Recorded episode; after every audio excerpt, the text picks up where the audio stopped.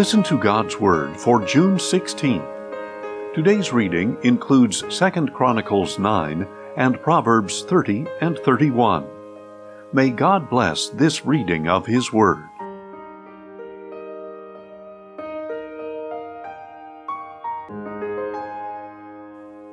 Second Chronicles 9 Now when the queen of Sheba heard about the fame of Solomon, she came to test him with difficult questions.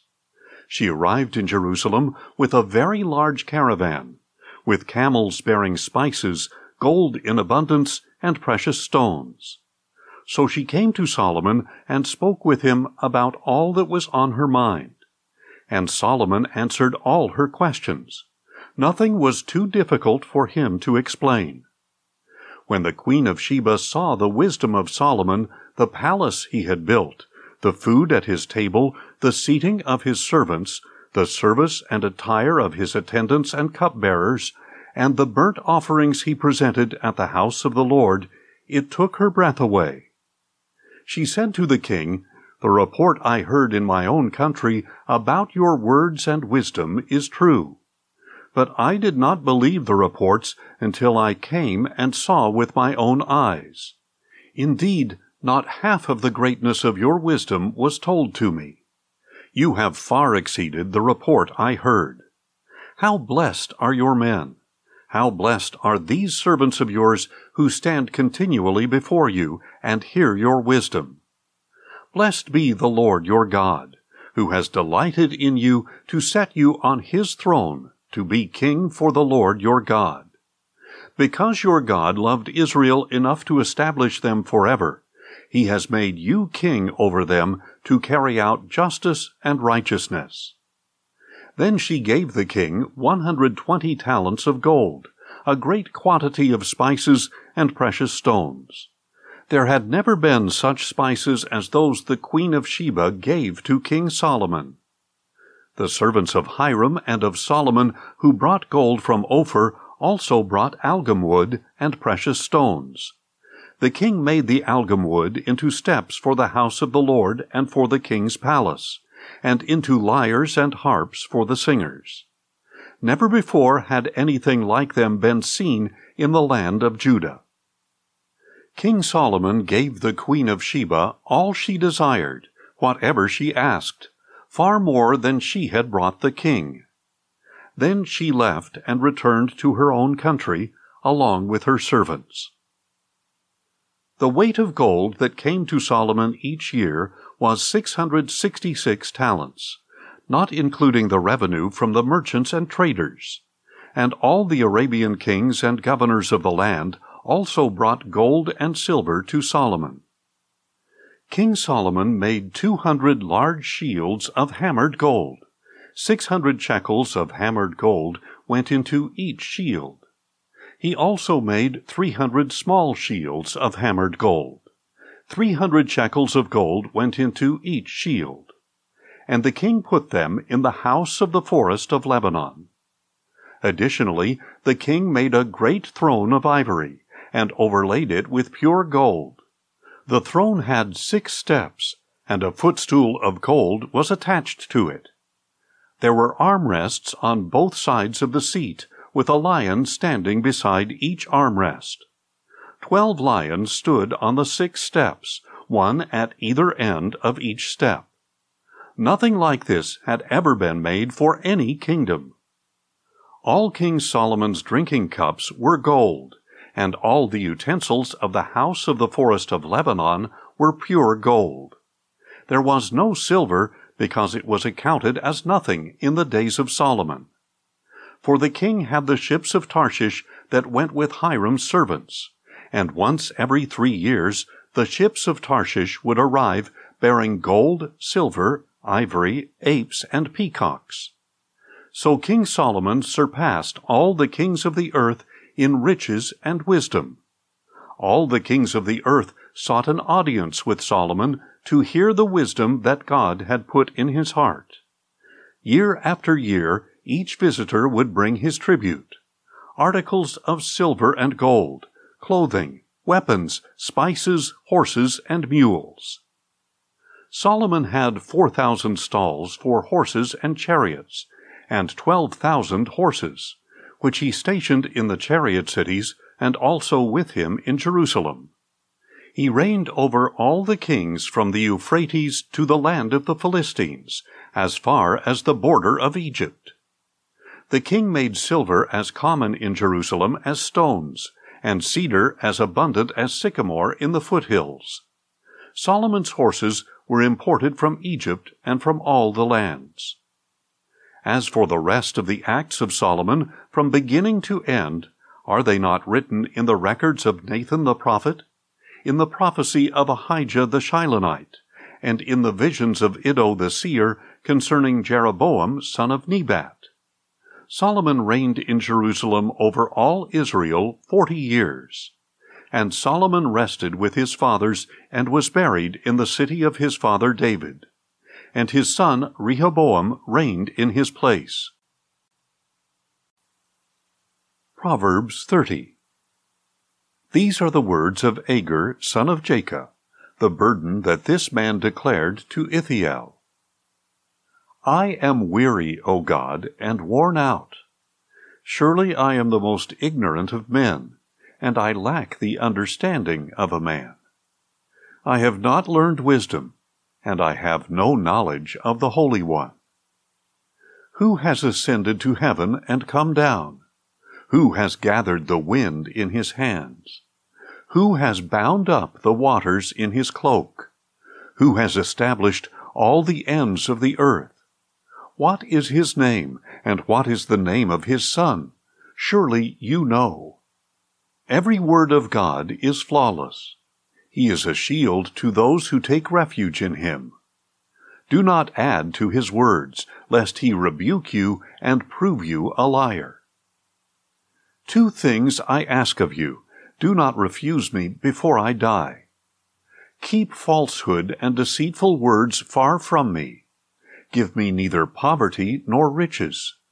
Feed me with the bread that is my portion. Otherwise I may have too much, and deny you, saying, Who is the Lord? Or I may become poor and steal, profaning the name of my God. Do not slander a servant to his master, or he will curse you, and you will bear the guilt. There is a generation of those who curse their fathers and do not bless their mothers.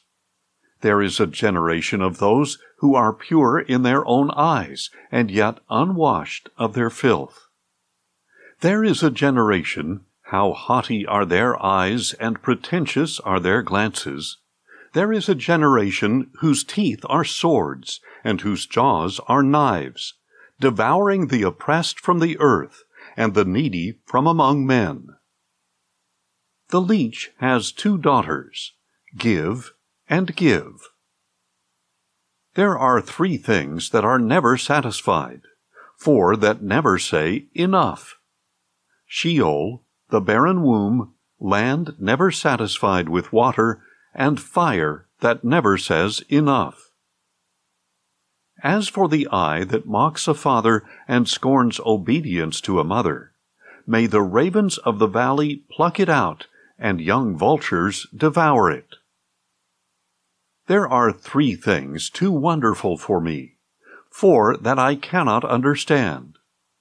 The way of an eagle in the sky, the way of a snake on a rock, the way of a ship at sea, and the way of a man with a maiden. This is the way of an adulteress. She eats and wipes her mouth and says, I have done nothing wrong. Under three things the earth trembles. Under four it cannot bear up. A servant who becomes king, a fool who is filled with food, an unloved woman who marries, and a maidservant who supplants her mistress. Four things on earth are small, yet they are exceedingly wise. The ants are creatures of little strength, yet they store up their food in the summer. The rock badgers are creatures of little power, yet they make their homes in the rocks. The locusts have no king, yet they all advance in formation. And the lizard can be caught in one's hands, yet it is found in the palaces of kings.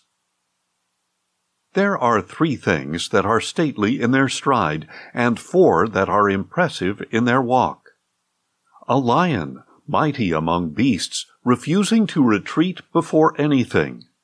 A strutting rooster, a he goat, and a king with his army around him. If you have foolishly exalted yourself, or if you have plotted evil, put your hand over your mouth. For as the churning of milk yields butter, and the twisting of the nose draws blood, so the stirring of anger brings forth strife. Proverbs 31 These are the words of King Lemuel, the burden that his mother taught him. What shall I say, O my son? What, O son of my womb? What, O son of my vows? Do not spend your strength on women, or your vigor on those who ruin kings.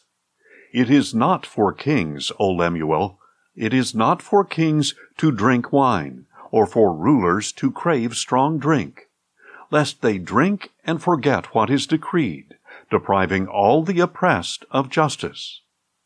Give strong drink to one who is perishing, and wine to the bitter in soul. Let him drink and forget his poverty, and remember his misery no more.